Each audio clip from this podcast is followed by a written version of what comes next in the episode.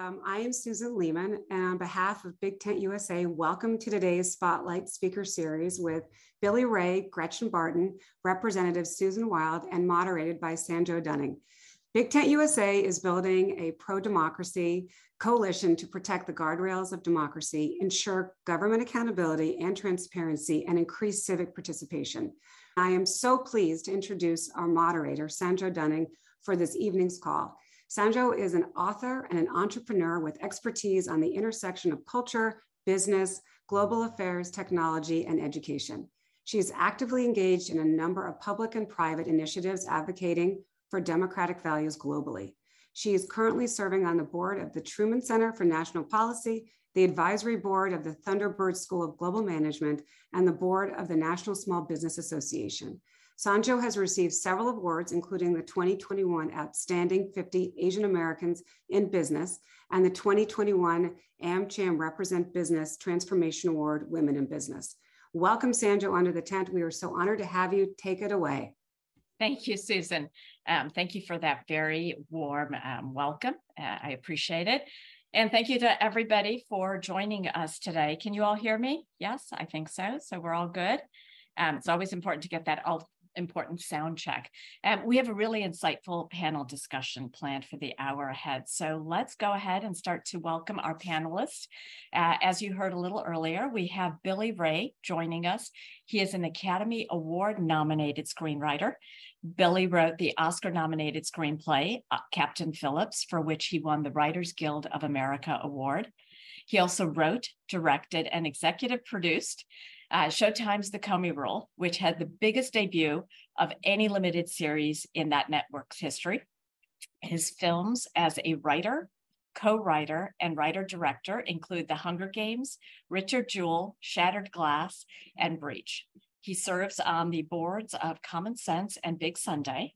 And as we'll hear more today, Billy is passionate and believes strongly in democracy, justice, and of course, the Dodgers. Um, next, we have Gretchen Barton. Gretchen, welcome. She's founder of Worthy Strategy Group and a former research director at Future Majority. She's a deep listening researcher and strategist who has designed and led research initiatives in the political and policy space across America on poverty, the youth vote, global nuclear weapons disarmament, immigration, gender in America, what Americans need in their next president, how Americans know what's true, and what the Democratic and Republican brands mean, and much, much more. She's worked on a wide range of campaigns from mayoral to presidential, and currently she's leading a very interesting initiative, What Will It Take? Laying the narrative groundwork for the first female president, which I know we would all like to see, and advising on History Wars, a John Hopkins research initiative looking to unpack a way to bring Americans together around a shared future, if not necessarily a shared history. We're also very pleased to have Congresswoman Susan Wild. Welcome, Susan. Um, Congressman Wild is in her third term as member of the U.S. House of Representatives, representing Pennsylvania 7 in the heart of the Lehigh Valley. She is the first woman to ever represent this area in Congress. From September 22nd, and um, 2022 to January 2023, she was chair of the House Ethics Committee and continues to sit on the committee as a ranking member.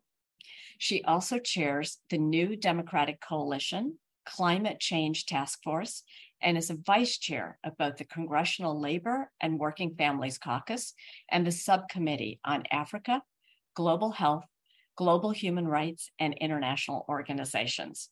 So, a big tent welcome to everyone. As Susan mentioned earlier, our topic today is exploring how voters feel. How do they feel um, about America today? And how can we better communicate with people across the political divide? A fundamental reality is that for many people, questioning ourselves can make us feel very unsettled.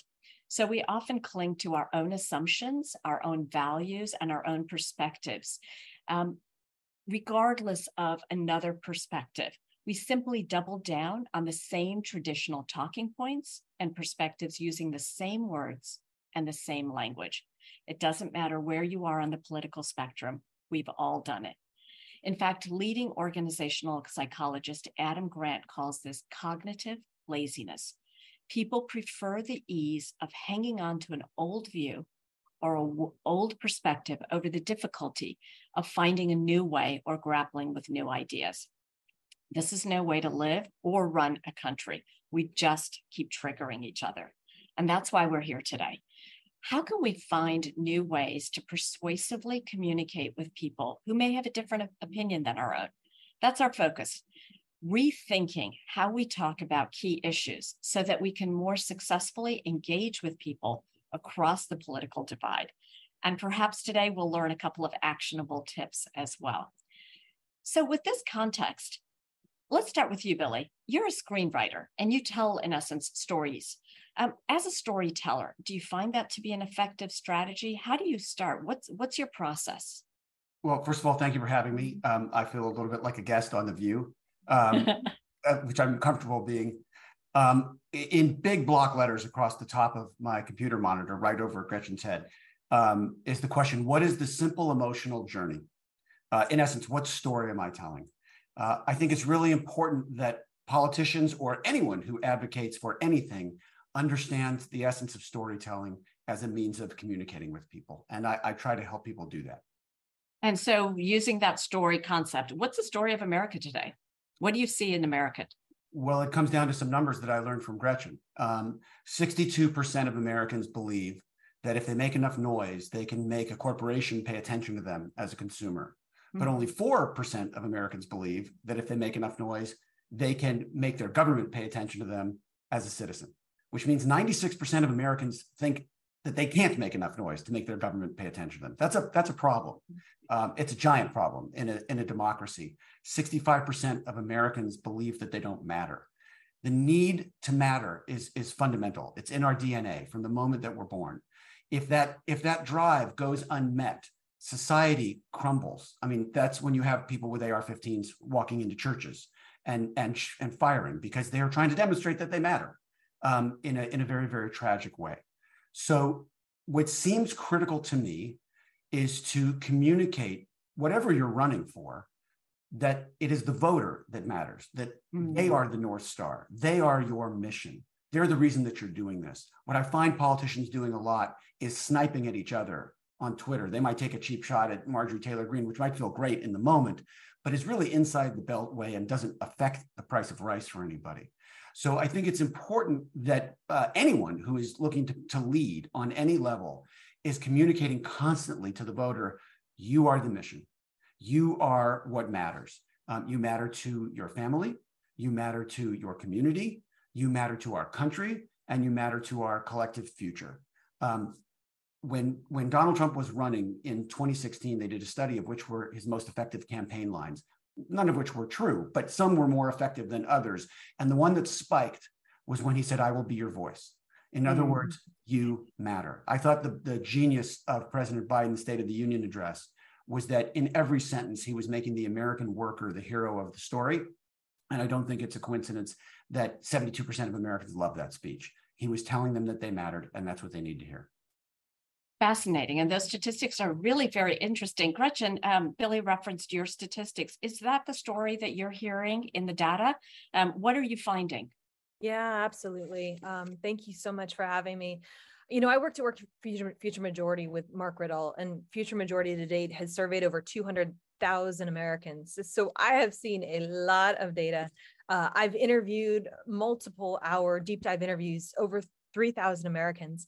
And I hear time and time again, you know, across urban, rural, suburban uh, locales, Democrats, Indies, Republicans, every race, income, education level, age, uh, they've shared with me uh, the same story again and again and again that when they look to the future, they don't have a sense of a vision of what's happening. They have a sense, rather, the despair of despair. Uh, the despair is taking hold in America.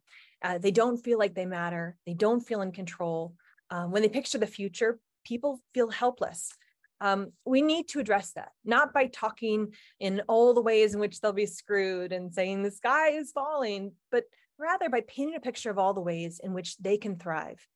People want to believe in America again. they want to believe in their neighbors again. I- would love to show you some of my work if it's okay. Um, Please do. Thank you so much. Uh, in my work, I collect images and videos from Americans who use those videos and images to tell their story, to tell their story and experience of America. And so all of the images that I'm about to share with you are from, from those studies. Um, but when people talk about the state of America, they bring in images like this and videos like this. See here, uh, you have people with guns, people with disaster videos, videos that represent America as a joke. People are filled with a sense of uncertainty, fear, uh, worry about the division that they see on the day to day, and a sense of exhaustion. And these are videos that, and these are images that people brought into you. They, these are not images that you provided to everyone else. Right. They bring this in spontaneously. And, and of course, you'd have to be crazy not to see patterns in it when hundreds and hundreds of people are bringing in the same videos and telling you the same story that they really don't feel heard, that they don't feel seen, that they don't feel that there's a future for them in America, that they don't have a role.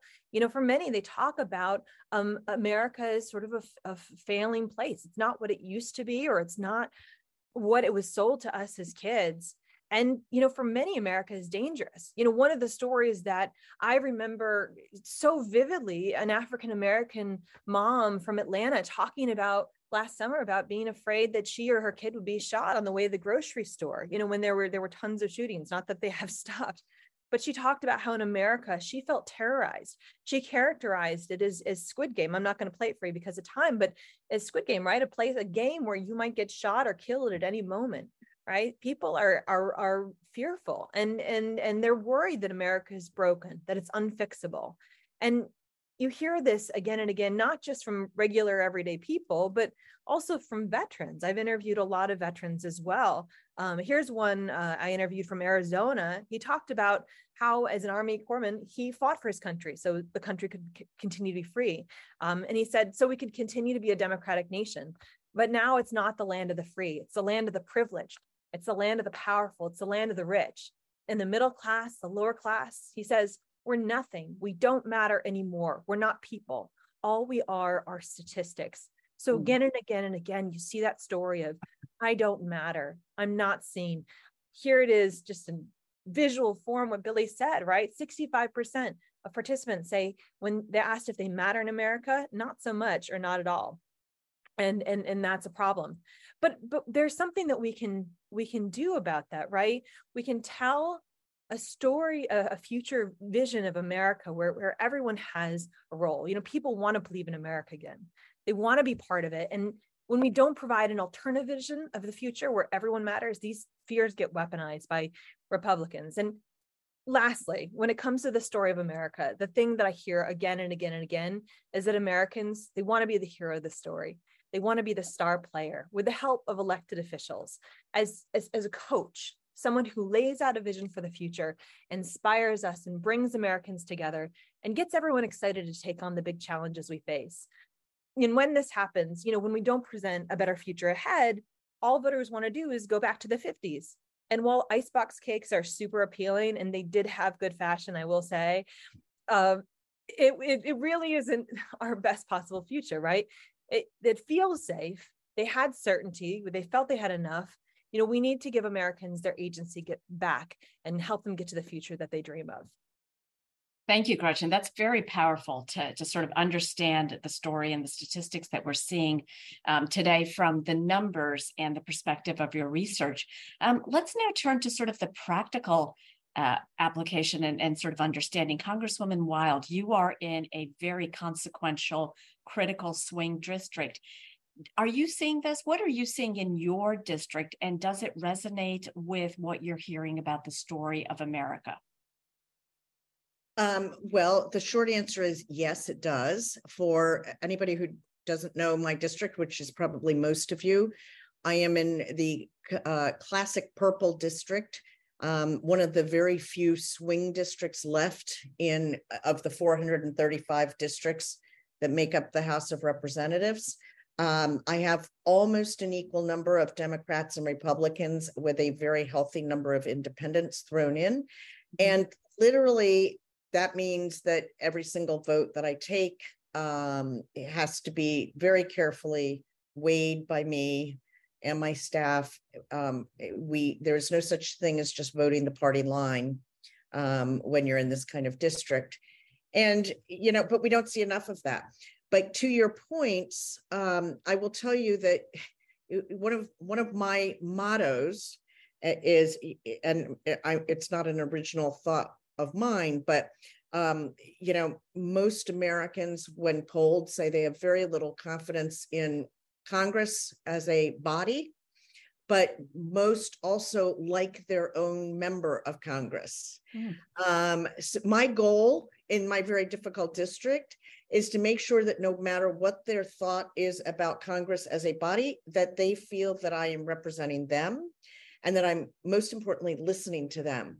So the point was made earlier that, um, and I think it was Billy who said that 62% of Americans believe they can have an influence on a corporation, but that they don't have any influence on government.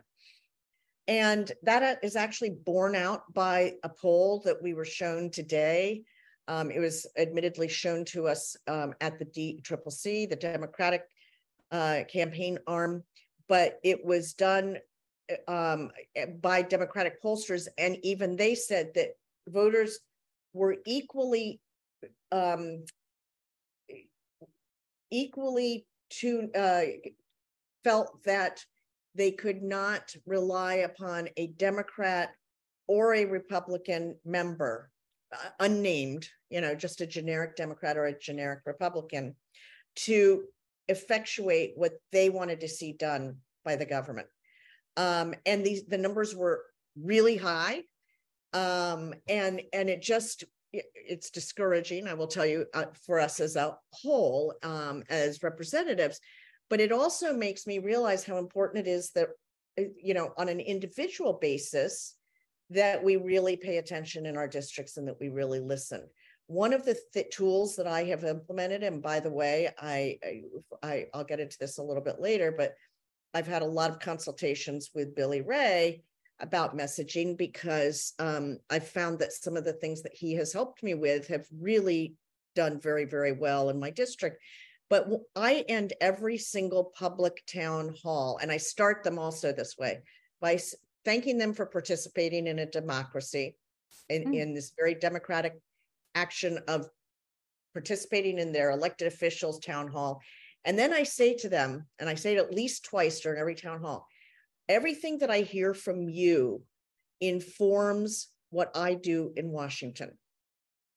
And and then we carry forward with that, by the way. I mean, and I'm talking about things like sewer treatment plants that we can help them with a grant through the infrastructure bill to, you know, fix a decaying sewer treatment plant or something like that. And, and this actually happened in the toughest part of my my district just recently. But the point is that I spend very little time giving my preamble at a town hall or my closing remarks um, and leave as much op- open time as possible for their questions. Um, and then I try to expound on those as much as possible. And I found that that is probably one of the more effective things that that that, that we do. That is that is really excellent, and basically, in essence, you're reminding them. It sounds like, um, what Billy said earlier, which is that you, you, the the voter, the the citizen, are the hero of the story, and that we work for you. So I think that is a message that you're finding resonates. Mm-hmm. Um, and we will get into some of the tactics, and I see some really terrific questions in the chat. So please keep adding them. We do see them, and we will definitely get to those. Um, but Billy, let's come back to you for a moment. Um, we've heard a little bit about the data. We've heard about some of the um, on the ground realities in some of these swing districts with with students with, with Congresswoman Wild. Um, what can you tell us about the story? What are some of the misconceptions um, that are going on in terms of how we talk about the narrative of America today? Well, the biggest is that we're uh, a divided country. Um, oh. We're not. We're not close okay. to a divided country. That's that's I think a very very harmful, dangerous myth when they put minimum wage on the ballot in Florida, it got 60%. When they put it on the ballot in Arkansas, it got 62, and in Missouri, it got 67. These are states where uh, uh, Democrats routinely get their tails kicked, and yet this core Democratic economic message is wildly popular. Um, it's also true uh, of abortion.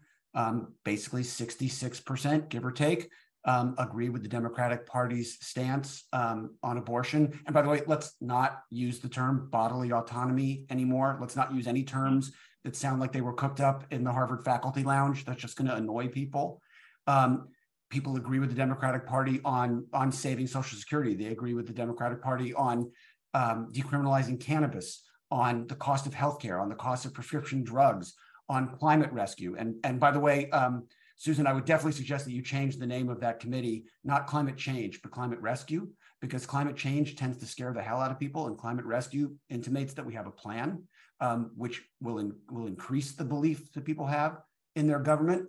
Um, but the bottom line is if you throw in guns and you take out the term universal background checks, which sound big brothery and, and just annoys people, and replace that term with violent history checks, 95% of America comes with you. So if people fundamentally agree with one party, um, and when I say people, I mean 66% of the country versus 33% of the country, that's not a divided country. That is a country, the, the vast majority of whom agree with the Democratic Party. So why doesn't the Democratic Party win 66% um, of all elections? Well, I think it's because the Democratic Party doesn't message terribly well. Um, we keep using language that only liberals can hear. Um, independent voters, and Susan can tell you this, she's got a lot of them in her district. Independent voters tend to lean conservative and they tend to be pretty cranky. And when you say things in a way that only liberals can hear, you are going to tell those independent voters that they don't matter. And that confirms their worst fear about government. And then they are lost to you. Um, as I said, on the substantive issues, we are not a divided nation at all. On cultural issues, we are. And Democrats keep walking through the same field and stepping on the same landmines again and again and again on cultural issues and on the way that they message around them. And until Democrats do better at that, Democrats are going to keep struggling to hit that 50% mark. It sounds a lot like a, you know, talking about messaging, and we've all been talking about messaging for several cycles now, mm-hmm. that that the struggle is between um, the desire to want to be right mm-hmm. versus mm-hmm. the desire to be effective. Um, and that's a big communications challenge, right? You know, um, if you keep saying the same thing in the same way, um, people don't hear you, and that is that is one of the uh, questions. Is that one of the reasons why you think that people hear and feel that the country is so divided? Yeah, I guess my question I would I would send back your way or to the uh, in the direction of anybody who's listening. How does it work with your spouse um, when you are determined to be right instead of uh, to be heard? How, does that work out for you? Uh, typically, not well. Um, you have to speak in a language that the person you're trying to convert can actually hear, which means you have to understand their psychological reality. You have to understand what is the what is the fear that they are acting on, what is the desire um, that they are espousing. Until you understand that, you're just talking in an echo chamber. And you may feel great about the points you're making, but you're not going to get anywhere. And if it's true in your marriage, it's you know quadruply true in politics. Very much so. Absolutely. Um, why do we, if if the country is not as divided, and, and I know we certainly uh, framed today's conversation about messaging and communicating across the uh, political divide why why do we keep talking about this political divide if it doesn't really exist? Why does it keep coming up? Because we are literally uh, speaking to people in a language they cannot hear.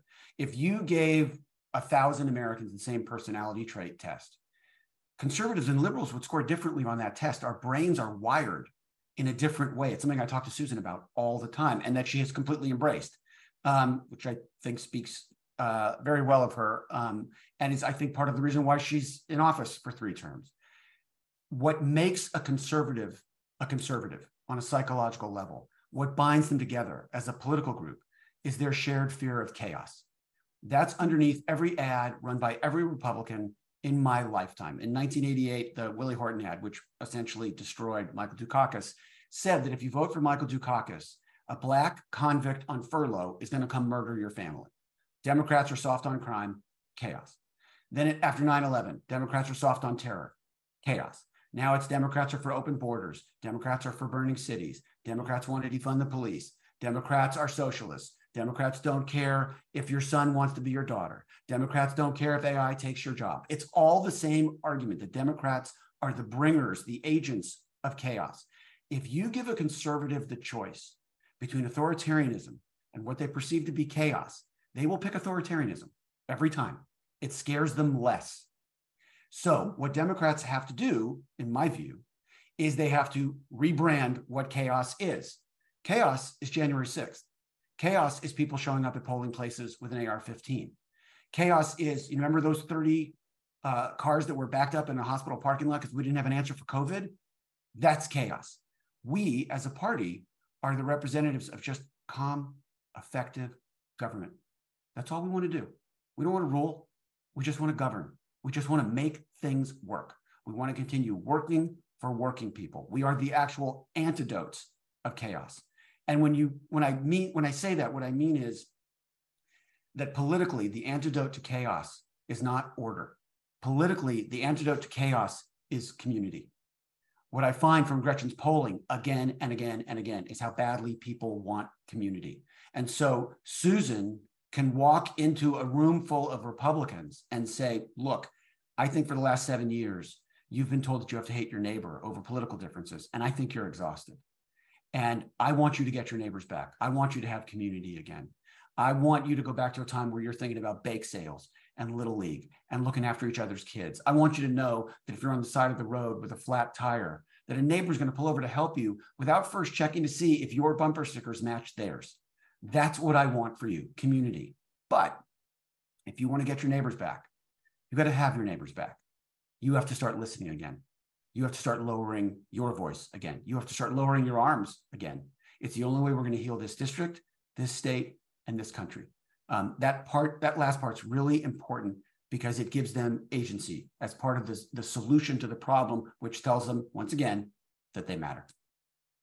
Community over chaos. What a great bumper sticker right well, there. I, I, look, I, I would say that what we're what we're preaching here is community over chaos, votes over violence, truth over tantrums, laws over lies, books over bans. You know, I could alliterate all day, but you get the point. It's all the same exactly. message. And it's the messaging.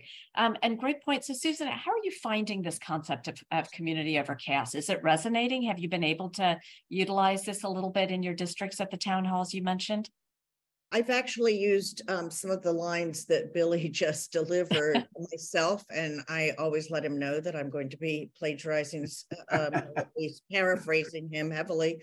Um, and they go over very, very well because, quite oh. honestly, um, I I think people want to be reassured um, when all of that they are hearing is about chaos Right. Um, and and it does, for whatever reason, sell ratings, and that's why mainstream television still invites um, the far extremists of both parties as guests far more often than they invite me or other moderates on either side. Um, but people, this is what is coming into them all the time: is chaos, chaos, chaos. They actually like to be reassured that we can that we either are a more co- if i'm talking about my district we are a more cohesive community than is being portrayed on national national television.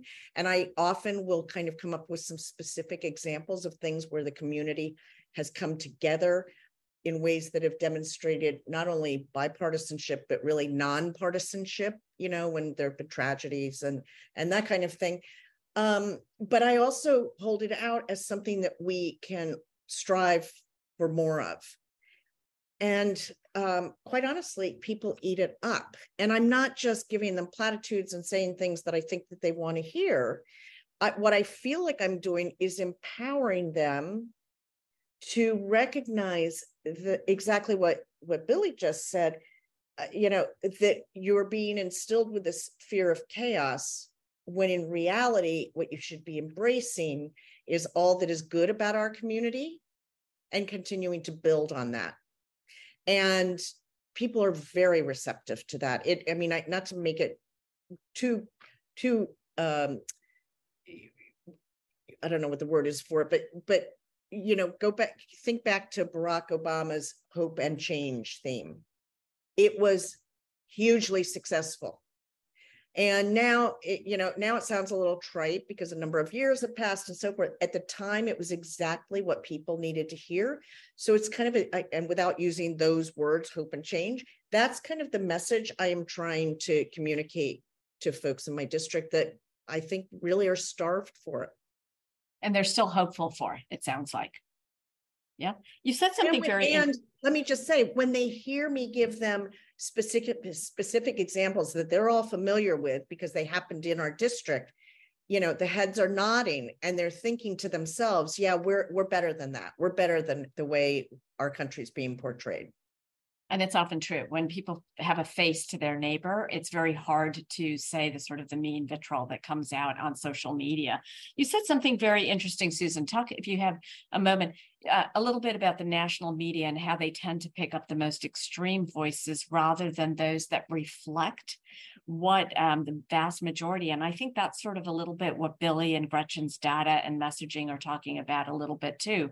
Are you finding that your um, voters and, and the people in your district are less politically interested in sort of the extreme measures and more focused on the community over chaos? Uh, they the voters are yes um, but they are still very much influenced by okay. what they hear on the news okay and so when the guests over and over and over again are on cable news are from the far far left or the far far right they tend to to believe that that's really uh, representative of what's happening in Washington. And so I spend a lot of time talking. I one of the things that I do is I often talk about some the what the term I always use is that people who are moderates like me are not sexy enough for cable news.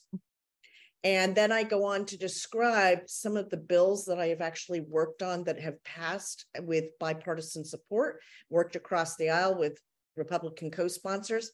And as I always tell them right up front, I go, these aren't sexy bills.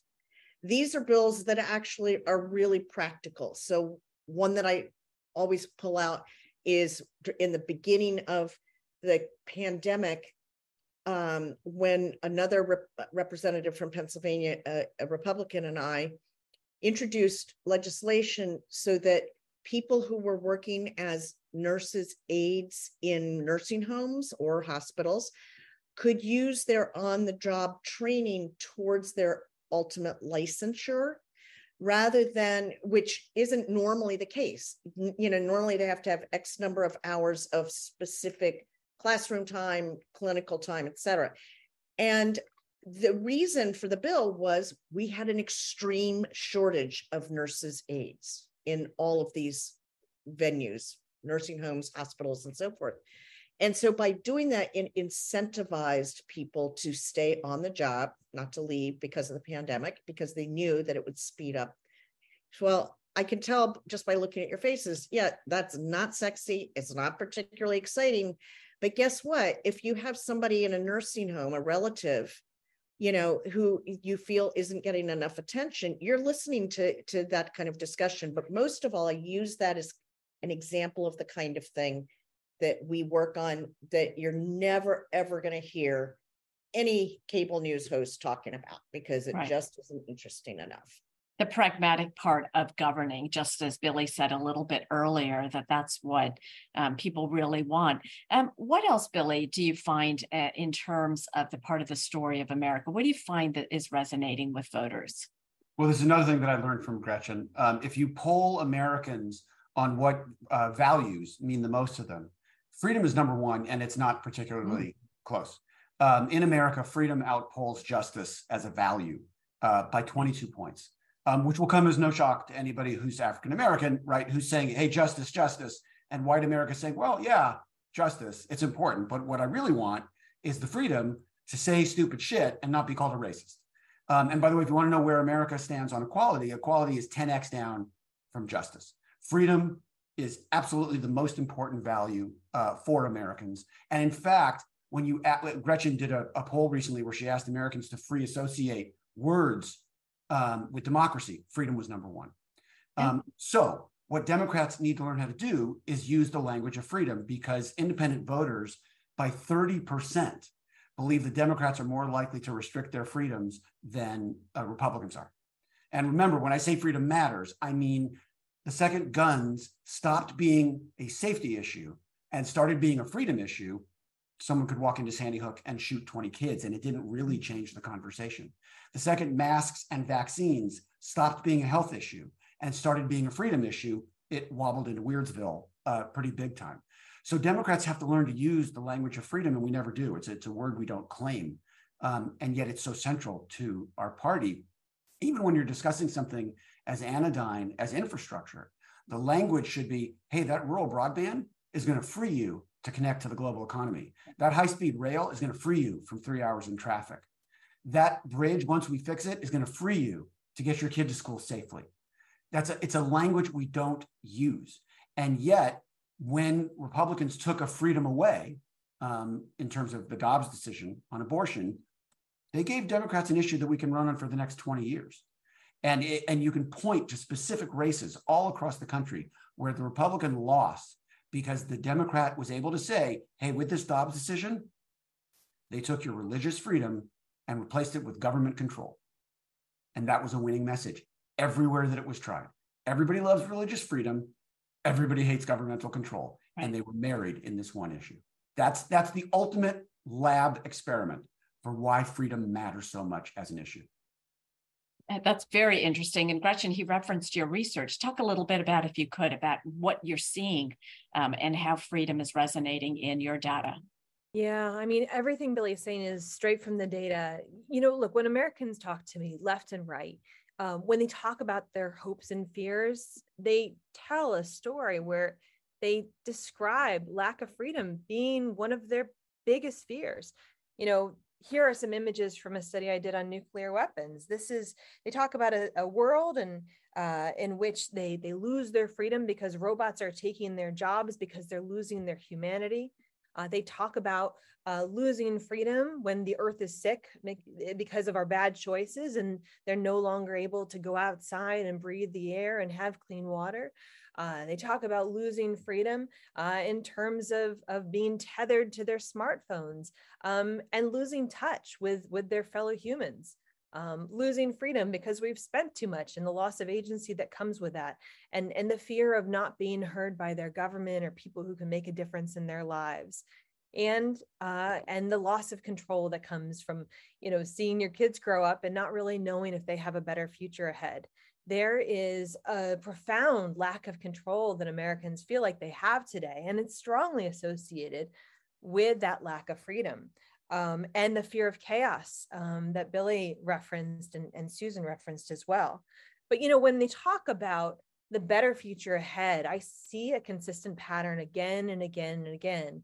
Um, the best possible future that Americans have is one of freedom. It's the ability to go anywhere and do anything and travel like the Jetsons, like Donald Trump mentioned, of all people.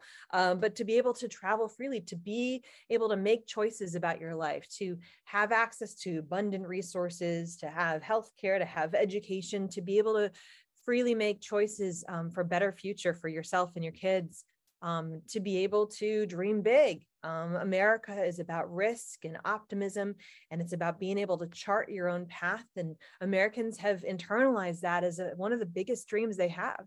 Um, and and um, as well, it's it's about moving forward with the wisdom of generations. It's about connecting with each other, making the world better for our children and generations to come. Um, you know, when Americans are asked what they're most proud of about America. One of the things that really um, comes up again and again is this idea of coming together through hard times and doing something big, despite all challenges ahead, coming together and making things happen. And recent research that I advised on suggests that one of America's proudest moments for Democrats and Republicans alike is actually how we came together as a nation after 9 11.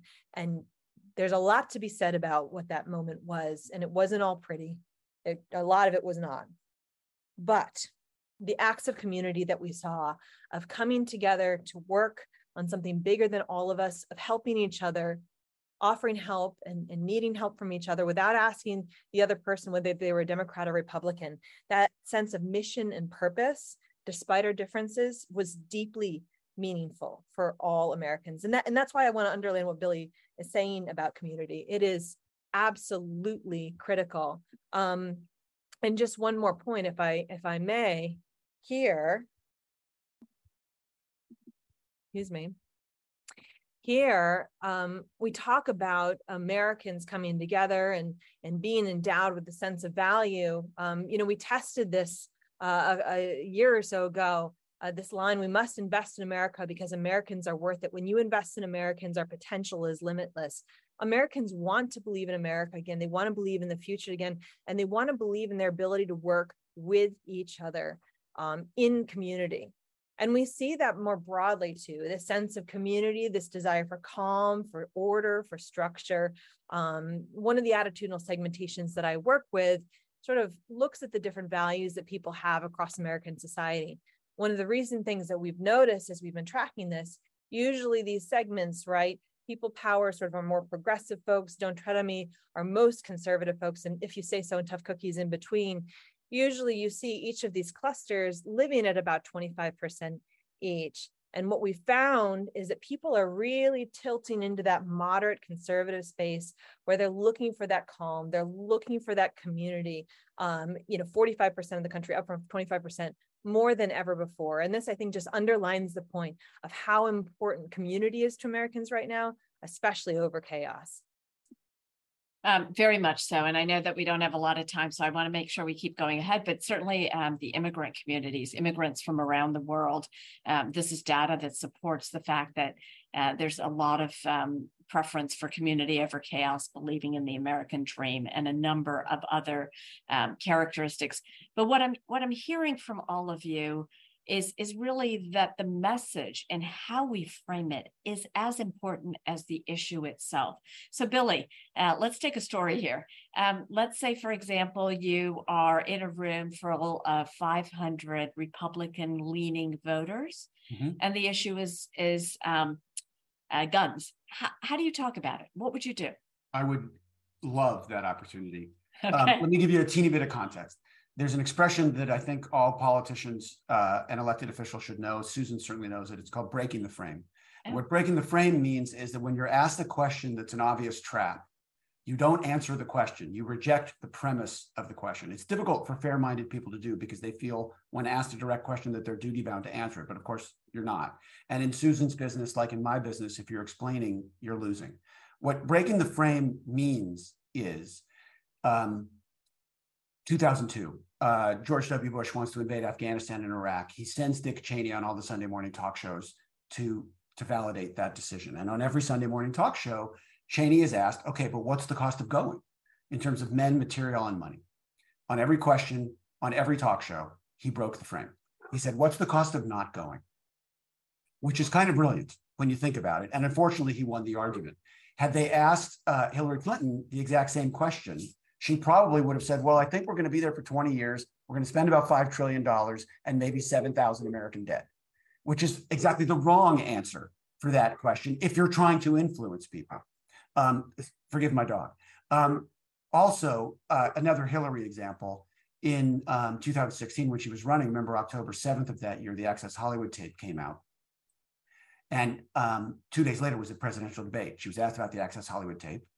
And instead of breaking the frame, she answered a direct question, talked about sexual predators for 90 seconds and didn't change anybody's mind. But had she broken the frame, Imagine a world in which her answer would have been, I'm not going to comment on the Access Hollywood tape. The world can make up its own mind about Donald Trump. My, my focusing on that tape won't get one of you a job, won't get one of you health care. It won't build one school or clean one river. That's what my administration is going to be about. That's what I'm going to spend my 90 seconds on. I know she wins Pennsylvania, and I suspect she wins the entire country by 10 points, but she couldn't do it. Okay, so with all that as a long winded um, setup, if I were in a room with 500 Republicans who have asked me, why am I taking their guns away? I would break the frame. I would and say, by the way, I just have to interrupt to say, Billy has walked me through this and I have used this and it works. So go that ahead. was my next question for you. So okay. We'll, so we'll... here's what I would say in that room. I would say, look, you guys are not the problem. You're responsible gun owners. You practice gun discipline. You train. You teach your kids. You stow your weapons safely. You're not the issue.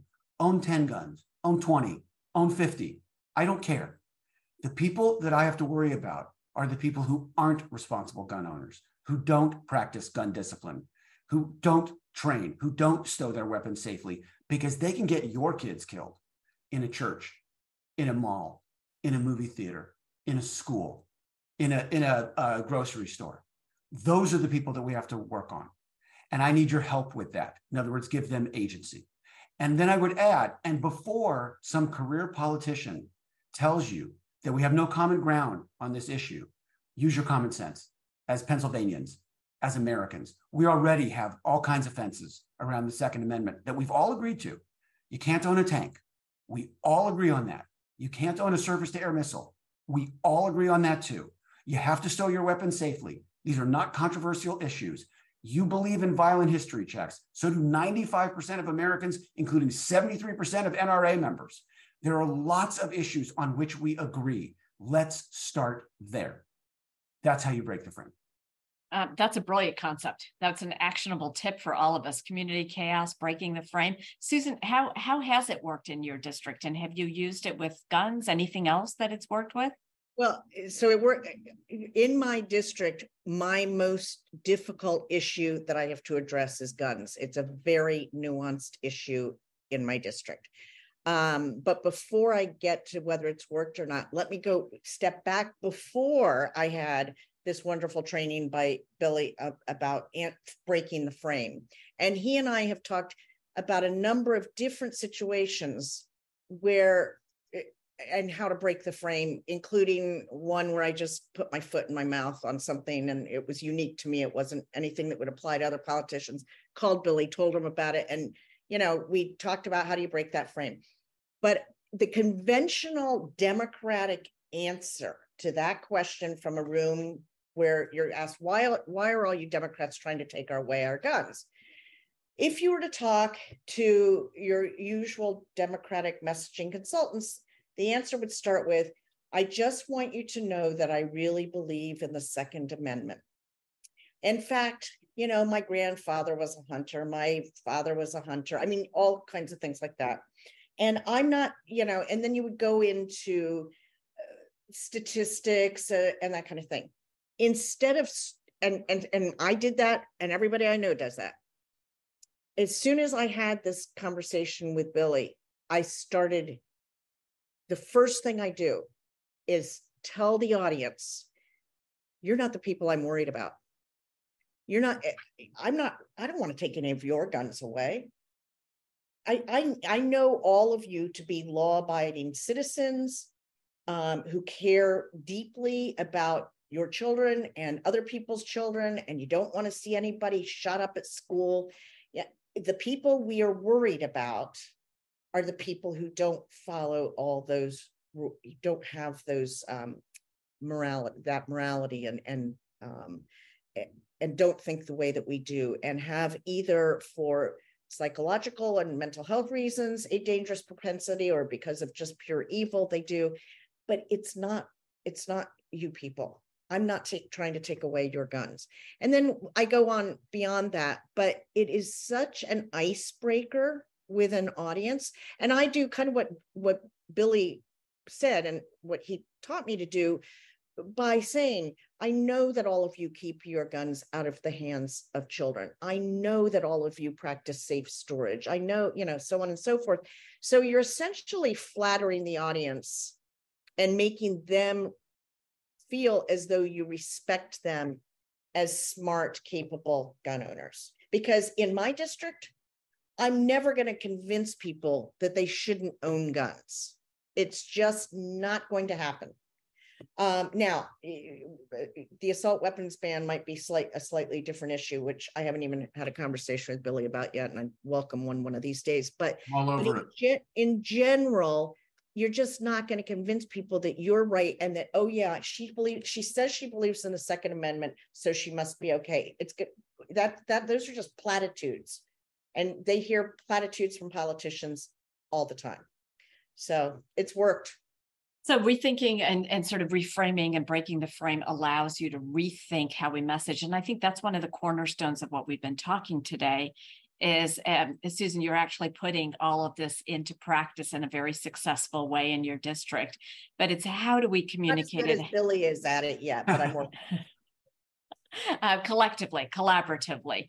Um, Billy and Gretchen, and maybe if we can sort of, um, I, I, know that we're short on time, and I think we've asked a little bit of some of the questions that I saw in the chat, but one in particular, how how do we frame a more positive message, and what might that message be, and and how does democracy stand with America then a little bit? Um, how do you see the pivoting from the divide to the unite, to the collective, the community over the chaos? How do we shift that? Well, uh, Gretchen, I'll start, and then you can you can take over. Um, the first thing is exactly what Susan does when she starts off a meeting by thanking people and congratulating them for being there. Because what we've learned that we didn't know um, since 2016, and it seems obvious, but no one ever had to say it before, is that democracy is a decision. Democracy is not a given like gravity or the sun rising in the east. Democracy happens because the country insists that it happen. When you show up at a town hall, you're making that decision. When you vote, you're making that decision. When you learn the difference between two candidates, you're making that decision. When you decide to support the candidate who supports voting rights, you're making that decision. And when you bring your mom and your mom's sister and your mom's sister's friend to vote too, you're making that decision. But it is a decision. It is not automatic. And that's news to the American people because I think America, until the election of Donald Trump, assumed that democracy was just always going to be there. And we found out how fragile it actually was and is. Um, you know, 56% of America, including 25% of Republicans, believe that MAGA is a threat to democracy. And if you ask Americans, are there more extremists on the right or on the left? For the first time in American history, they now say the right for all those years when it was the radical left, the radical left, you can now say the radical right, and it sticks. It has legs because people know it intuitively to be true. They've seen it happen. And more importantly, and this directly impacts Susan and her district, when you ask suburban women, are there more um, extremists on the right or on the left? By 22 points, suburban women say the right. And when you ask voters 18 to 34, by 27 points, that voting group says there are more extremists on the right. These are all people who understand that democracy is a decision and they are starting to make that decision every single day. And we know we must nurture it and we must applaud them. And if we do, they will keep coming back and they will keep making that decision. Great point. And, and as you said, Susan's already doing that in district. Gretchen, is that what you're seeing in your data? Yeah, absolutely. I mean, we know that audiences are weary and we can't rouse people to fight for abstract ideas it, I've heard that story about the foxhole, right? You know, you don't fight for your country, you fight for the guy next to you. It's the same thing here. And it's what I think Susan is doing so brilliantly when she talks about her community first. People will fight for their family, they'll fight for freedom, they'll fight for their communities and their kids. You know, keeping it focused on what really matters on um, to Americans on the day to day through the lens of their own experience is absolutely critical, not just from a messaging perspective, which it works, but because it's right. That's that's wonderful, and I know that we are down to the last um, couple. yeah, please do, Susan. Yeah. So I also love the term, the phrase "breaking the frame." What we are told as candidates is, if you get asked something that you don't want to answer, pivot. That's the big. That's the magic word, pivot. Well, the problem with pivoting is because is that the audience can always see you pivoting they know you are not answering the question and it bugs the crap out of them. Whereas breaking the frame, you are addressing the sub something in the substance of the question, but it is but you're uh, you're answering it um, with your own um, spin on it. I guess is is the the answer is what I want to say, um, and it just it it's a completely different concept than pivoting and that's, I just want to make that point because we're just told over and over as candidates to pivot. Sandra, I want to throw one more thing in there. I know we're we're pressed up for time and and please I do, get, Billy. I get excited, but um, We're going to come back, by the way, just so you know. About uh, the fact, when we talk about the fact that this is not a divided country and that the only way uh, uh, people like Susan can lose elections is on cultural issues.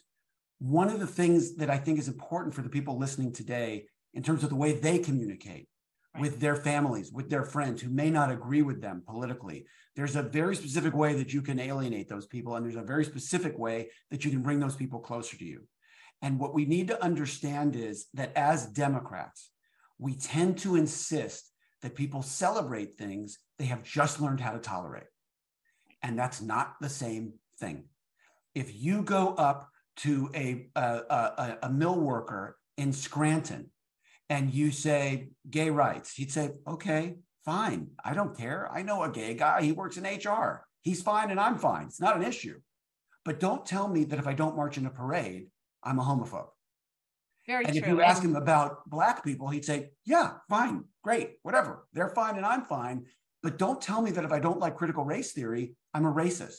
But we as Democrats insist that if you don't come all the way with us, that you're a knuckle dragger and we're going to cancel you. And that's why in every election, what it comes down to, and I've talked to a zillion people, and so has Gretchen, what it comes down to in every election in a swing district, the voters tell you the same thing. The Republican is an asshole and the Democrat is an elitist, and the asshole never made me feel dumb.